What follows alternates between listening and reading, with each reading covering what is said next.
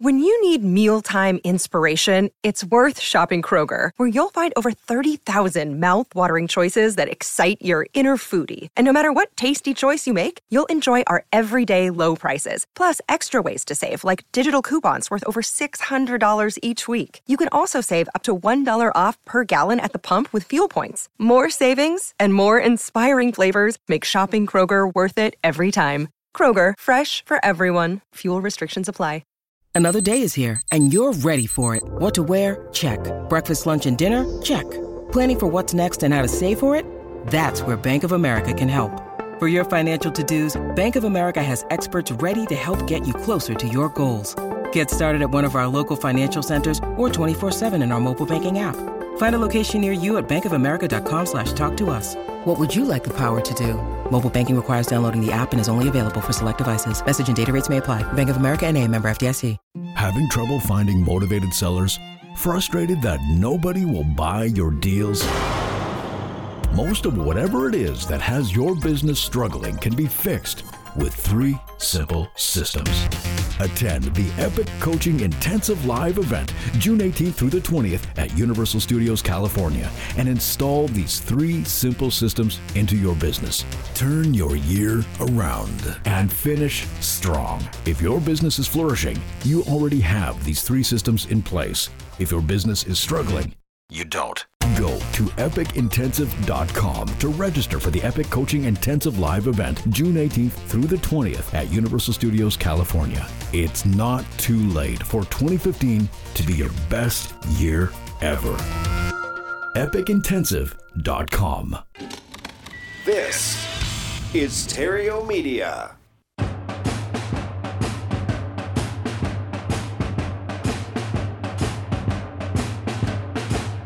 Broadcasting from Theriault Studios in Glendale, California, it's time for Epic Real Estate Investing with Matt Theriault. Uh, yeah, hello and welcome. Welcome, welcome back to the Epic Real Estate Investing Podcast, the place where I show people how to escape the rat race using real estate. Shift your focus from making piles of money to making streams of money. Change that one thing just one time, and you are on your way to financial freedom. It's not the most exciting path, I'm going to warn you, but it is the fastest. And once you get there, life then becomes exciting. So, have you signed up yet? Are you coming out here to LA? Because you know it's coming up the Epic Coaching Intensive on June 18th, 19th, and 20th at Universal Studios, California. Come on out, make it a family trip.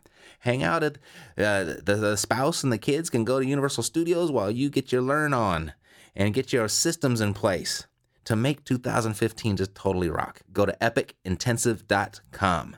Epicintensive.com. And, and if you're not totally satisfied, you will get your money back. That's my promise. All right, I've got a great show for you today. Gonna switch gears a bit, talk about something that uh, we haven't really ever talked about before, and um, but it's good information, I think, and it's about becoming your own investment bank. So, on the phone, I have an expert on the topic. He is a managing director of Dandrew Partners LLC in New York City, a commercial real estate advisory boutique firm that focuses on placing capital from prominent institutional investors into middle market distressed commercial real estate investments. He is also the co founder and CFO of Las Vegas based Oasis Fractionalized Real Estate Equity. That's a $15 million fund oriented solely towards the low basis acquisition, management, and redemption of broken fractionalized hard money mortgage assets with a focus towards corrective development oriented solutions to capture equity opportunities that are traditionally unavailable in a traditional receivership or liquidation environment. Woo! That's a long sentence. He started his career and spent five years as an investment banker with Goldman Sachs, working with clients across a broad spectrum of industries. While at Goldman Sachs, he also collaborated closely with the firm's divisional leadership during the transition from a partnership to a publicly held company. He's a graduate of Fordham University in New York City. He has held leadership positions on several nonprofit boards and is about to grace us with his presence right here on Epic Real Estate Investing. And I'm going to go get him on the line, so I'll be back in 30 seconds right after this. There are two steps to wealth. First, stop doing what poor people do. Second, start doing what wealthy people do. The wealthiest people do what they do best and delegate the rest. If only you had the time and resources to do it. Now you do. We're VAsForRealEstate.com and we have some free information for you. Get the five step shortcut to hiring a rock star virtual assistant that will make you millions. Go to VAsForRealEstate.com. Stop doing what poor people do and do what wealthy people do. VAsForRealEstate.com. Today on the phone, Managing Director of Dandrew Partners LLC in New York City, Mr. Sal Buscemi. Sal, welcome to the show. How are you? Thank you very much for having me today. I appreciate it. Very good. My pleasure. Glad you could make it. I know you're a very, Thanks, very Matt. busy guy. And we're going to talk about something rather new, something that we've never really touched on this show before. So I'm excited to get into this topic. Uh, starting your own uh, investment bank, I guess, is, is what it is. Yes, Right? that is correct. Okay. Yep. Perfect. Um, but first, before we start, just give us a little bit of your background and, and tell you what you're tell us what you're all about and how you ended up to where you are today. Yeah, I mean, I, I have a very interesting background. I mean, maybe you know, I don't find it very interesting, but you know, it's a little different than what I think a lot of people in this space who are learning about how to become, you know, a real estate entrepreneur. I actually uh, studied hard, got good grades, went to the top schools, and worked at the top investment bank in New York City as an investment banker. Um, and I was doing a lot of real estate work then in my early 20s. Remember, we were talking about this before. You know, early 20s. You know, you're very busy what you were doing with yourself. And uh, I don't remember my 20s at all working on Wall Street. I, I was at uh, Goldman Sachs at the time in New York, and uh, I really learned this business from the best. Um, and you know, that's really you know something that I'm very proud of. But I've also been able to parlay that into my own successes by what I learned there. And you know, I just want to make sure I'm clear here. I'm not someone who was poor, broke, destitute, took a pill one night and woke up rich the next morning. There's a lot of work that went into this.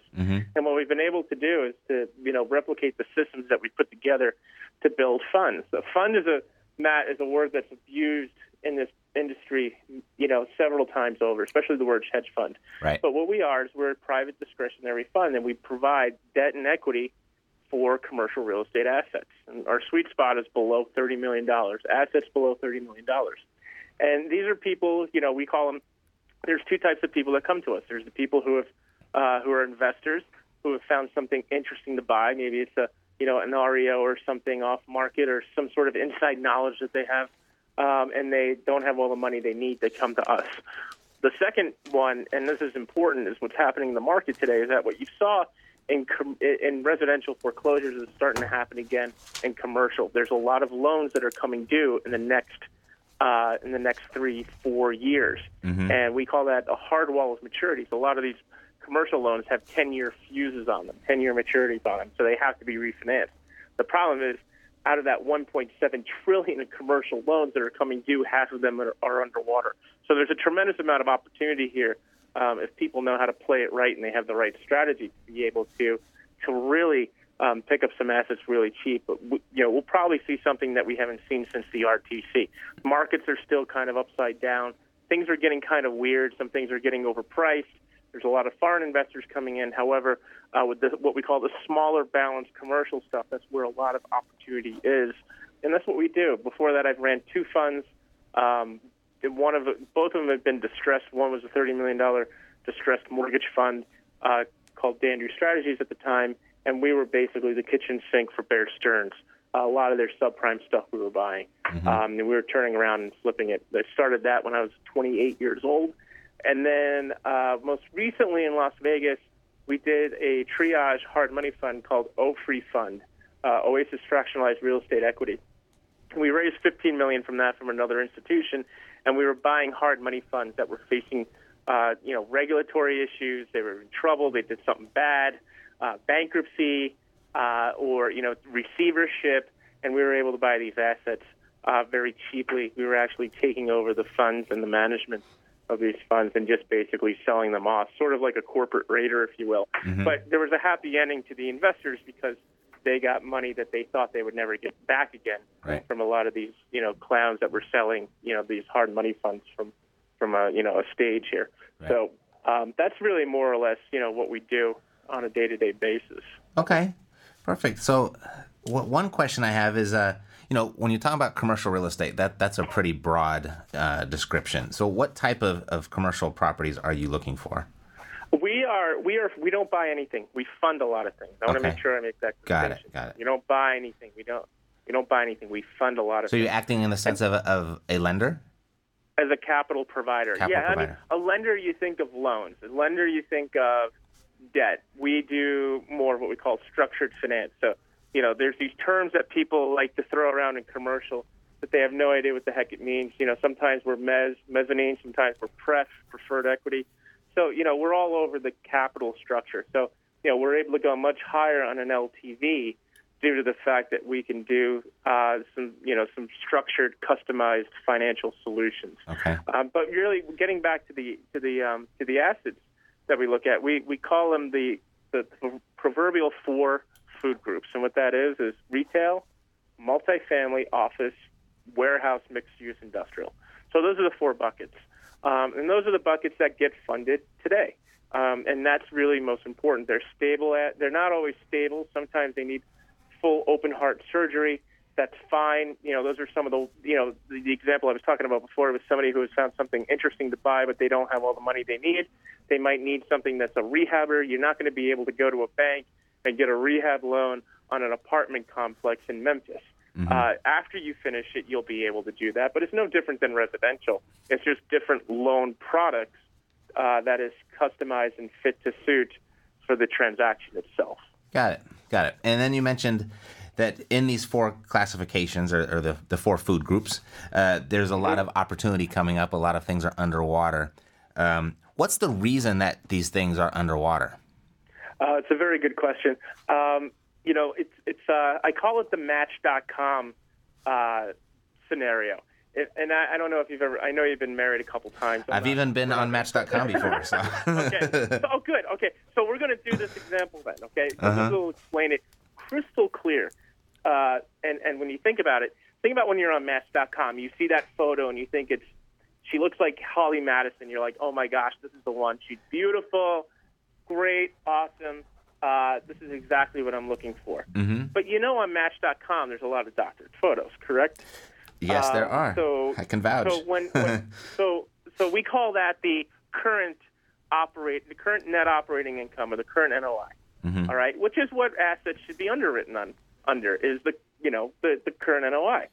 Um, but what people really found out, you know, so that was being sort of like sort of made up. What people actually were doing is that they were actually buying things off of the pro forma NOI. And so they were, and the pro forma NOI is essentially a guess or a lie. You don't have to worry about being a lie because it is. So they were overpaying for the asset. And what happened is not only were they overpaying for the asset, but credit was so loose 10 years ago. Think about 10 years ago, you know, 2005, 2006, you know, anybody could get a loan. Right. Commercial was the same way. They were over they were over leveraging these properties because they were over they were over, they were layering them with too much debt because they had a valuation that was too high. Mhm. And that's what happened.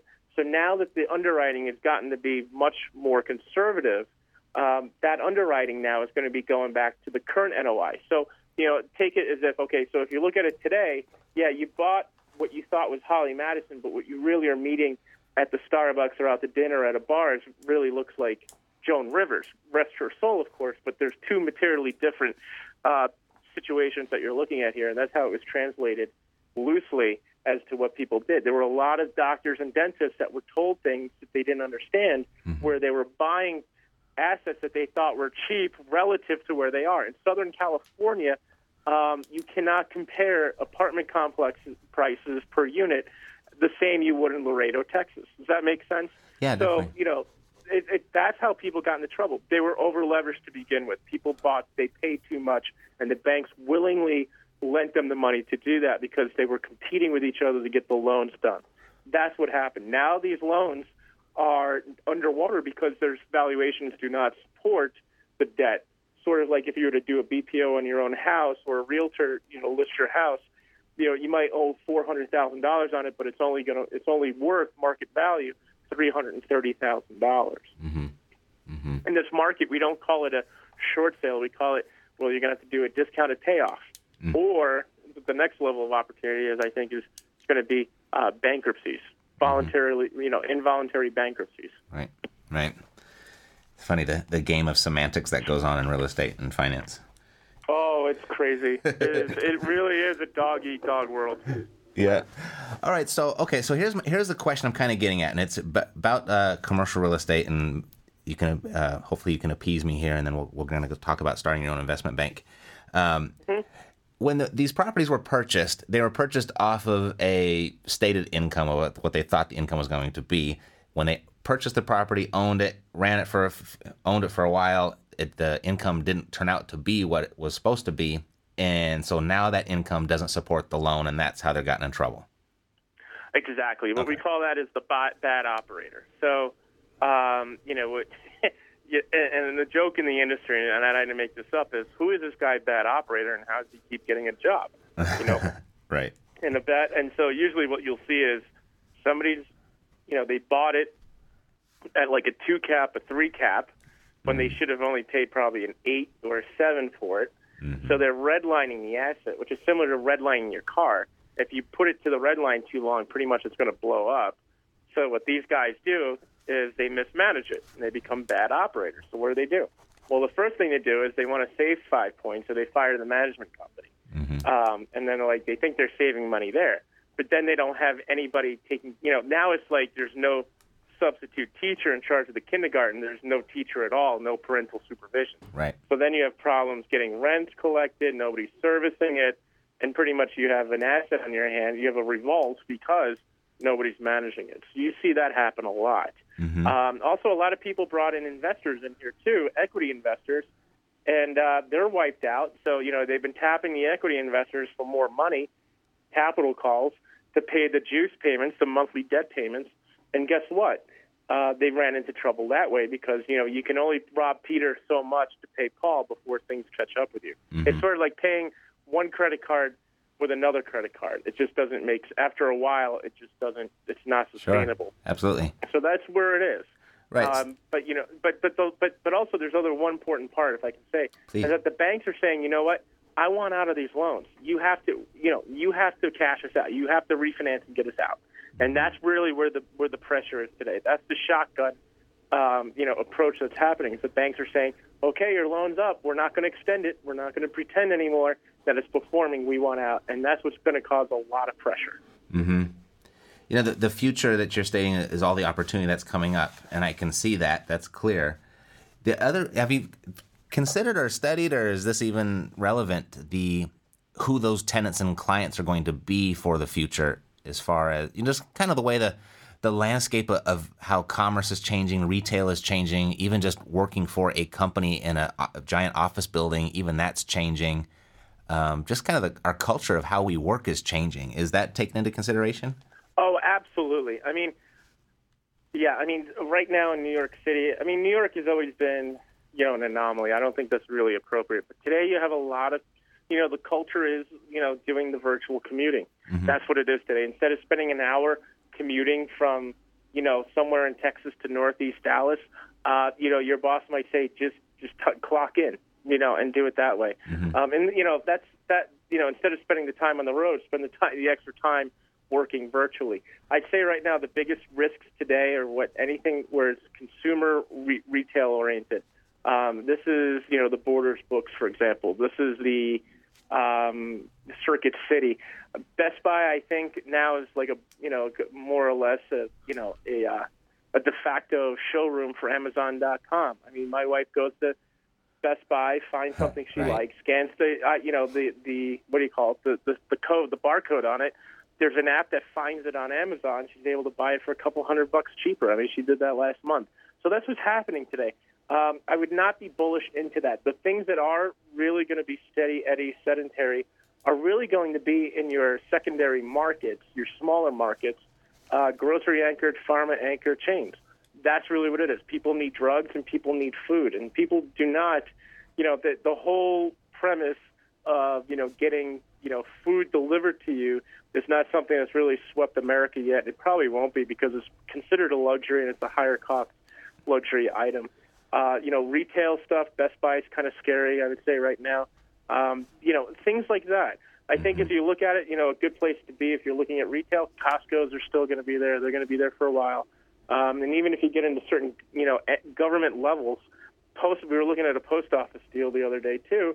You know, that's a 40-year lease on it, guaranteed by the government. I mean, you're, there's always going to be a post office there, whether it's profitable or not. It's going Right. to be subsidized by the government. So yeah, there's de- definitely certain things there. Um, re- with respect to multifamily, the risk in the late credit booms in the uh, you know in the 2K, you know 08, 05, oh, you know I, I wouldn't say 08, but like 2004 to 2007. What happened was is that you had a lot of people who were being offered first-time loans to buy brand new homes, and that put a lot of pressure on multifamily. Um, and the reason for that is because hey, if you weren't you know if you weren't paying your rent, don't worry, no problems. You could have these no income, no asset loans, and you'd be able to buy a brand new house with a hundred and ten thousand dollars, you know, 110 percent mortgage, um, no skin out of your pocket. You have nothing into it, uh, no down payment, and you're getting some cash at closing. So you can go out there and buy that BMW, that three series, and now all of a sudden, you know, you went from being a deadbeat to someone of prominence Right. that's over today.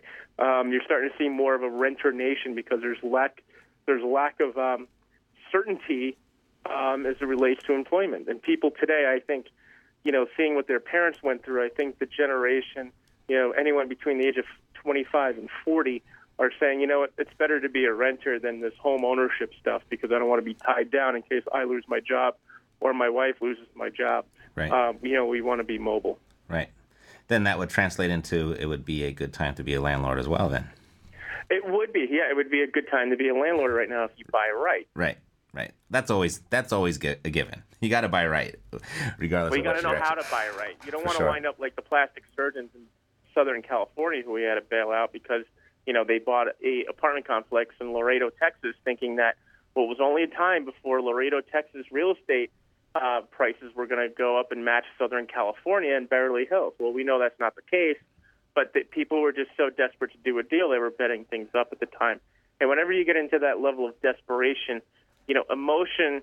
You should never make any investment on emotions, and that's what these guys did. Right. That's what happened. So you got to buy right. You got to know how to buy right. Right. So you're telling me Laredo, Texas, is not the next Beverly Hills? I mean, I, no, I don't think so. I, I, I don't. No, I, I'm I don't. playing. And I don't want to offend any of your members of your family. No, here, no, no, no, know, no. I was, Market, market, market. You know, Yeah. Uh, that's what it is. It's all about the market. We just met Sal. That's my my sarcasm coming through. So oh, good. Okay. okay, yeah, All right. yeah. I wasn't putting you on the spot there. Uh, super. So let's talk about becoming your own investment bank. What what does that mean, and and how do you help people do that? All right, we have to change. I, I, I'm just thinking that your your listeners, your your your audience here, has been someone who has read a Rich Dad book and they've been told to buy stuff and own it and have the bank, uh, you know, lend money against it. Very that accurate. worked. Yep. You, that worked a long time ago, but it doesn't work today. Banks aren't lending, and uh, you know you don't you don't want to be, and you don't want to be a landlord owning a bunch of residential homes. There's not a lot of nobody ever got rich owning a lot of residential homes. They, they're they're all problematic in their own certain way. I, don't know, you want to totally debate true, that. Sal, but I know you might want to debate that. I do. We can do that. but I won't. Okay. okay. So, you know, but a lot of people who bought these homes during the last credit boom wound up giving them back because the rents did not keep up with the prices that they paid. Right. That's the problem. Now, I know the housing market pretty well. I managed a $30 million balance sheet before buying a lot of these non performing things. So I get that. Today, you have to change your mind shift and you have to think like a bank, okay? Banks, Wall Street in general, makes money if the market goes up or if the market goes down or if the market's flat. Uh, you know, Morgan Stanley, Goldman Sachs, they make record earnings when the market goes down. They make record earnings when the market is up. What you need to do is you need to think of yourself as being a bank, pooling capital together to invest into properties, not becoming a landlord, not becoming someone who deals with the proverbial tenants and toilets. You want to be a capital provider. That's how the banks win. Uh, I've been all over the country. I've been to cities, born and raised in New York City. I've been in cities sm- as small as Silverton, Colorado. And I can tell you, Matt, that the tallest building in each one of those cities has the name of a bank on it, not a landlord. And there's a reason for it. And so what we're seeing now is that people are saying, you know what? I don't want to be a landlord anymore. I still want to participate in real estate, I know it's a great wealth creator. It's an equal opportunity wealth creator, regardless of your degrees or how smart you are, or you know how you know how driven you are. Is really what it comes down to it. Mm-hmm. But you also have to have what we call intellectual capital. You have to know what you're doing, or if you don't, you need to know someone who does. And the important part is is that now it's better to become a capital provider or working with someone who is a capital provider to be able to get inside of deals where you're getting an equity stake um, and some points, quite frankly, and you're owner by by virtue of the fact that you have an ownership stake in that without having to deal with the tenants and toilets. That's what we call equity owners. Um, whenever we do deals, um, depending on how much open heart surgery they need, you know, depending on how bad we have to triage them or what we think about the market, we're always going to take a 10% stake in it. You know, we're going to go for that, um, and we're going to do that because we know that that deal is going to be once it's stabilized, is going to be something that we're going to be collecting checks from. So we'd rather take the bulk of our compensation in the form of what we call, and this is just an industry term, hope certificates. Okay, um, and that's that's really it. So imagine, you know, you're driving down your your street and you see these big strip malls or office complexes, um, irrespective of the performance today. But imagine if you owned, you know, a 10% you know equity slug in each one of these. You got a profit participation in these deals. That's how real wealth is created today. So the real wealth is created by either starting your own funds, which we talk about in a book that I wrote, or um, you know, aligning yourself with an institutional lender or syndicating your own capital to place into these deals. And that's how you're able to do that. You don't have to worry about putting on the hard hat and knocking tin.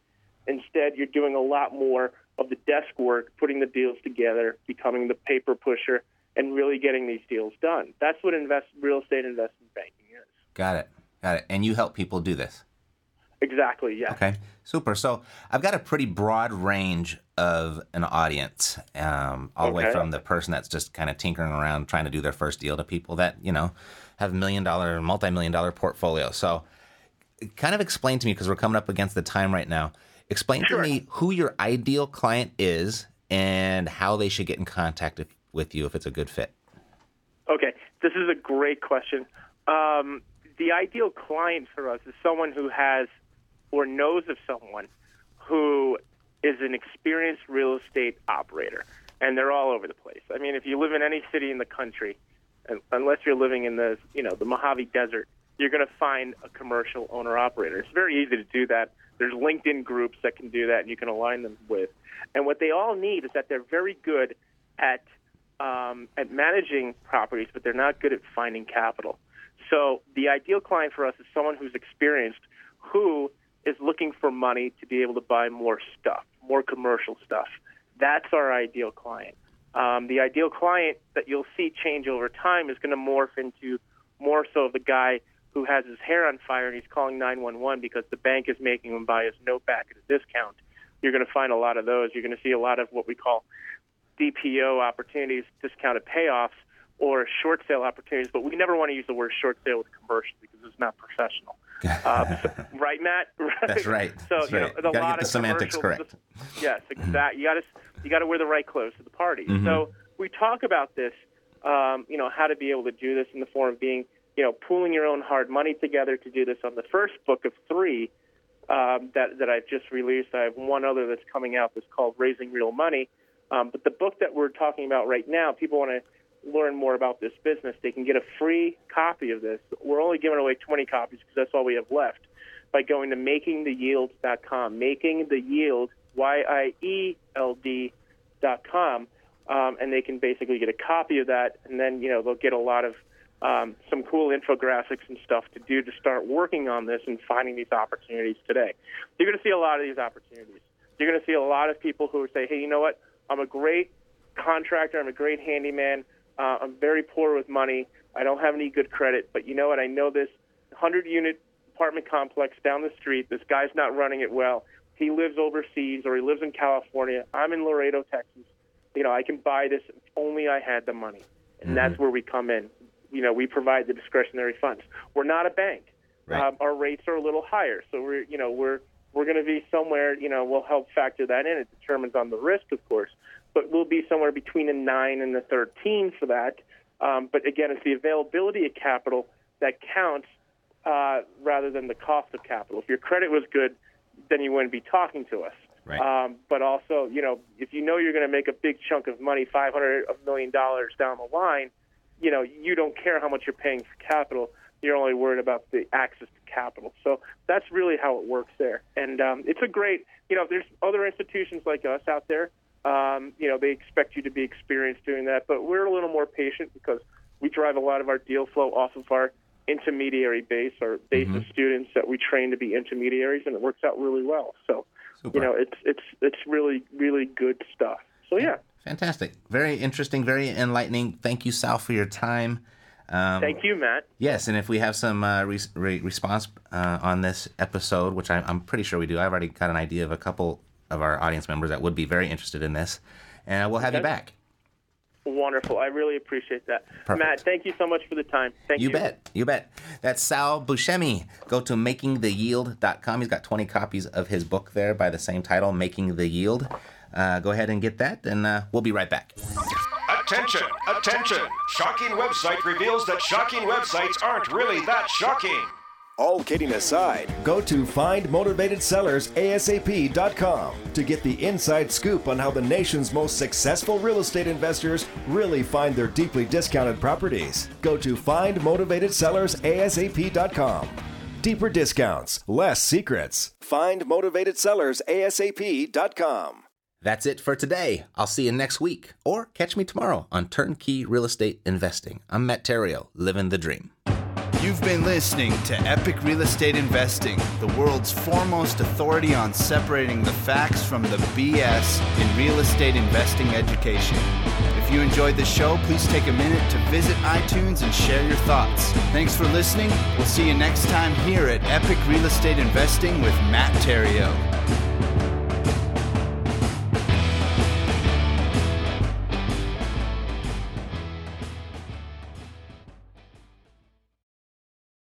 This podcast is a part of the C Suite Radio Network. For more top business podcasts, visit c-suiteradio.com.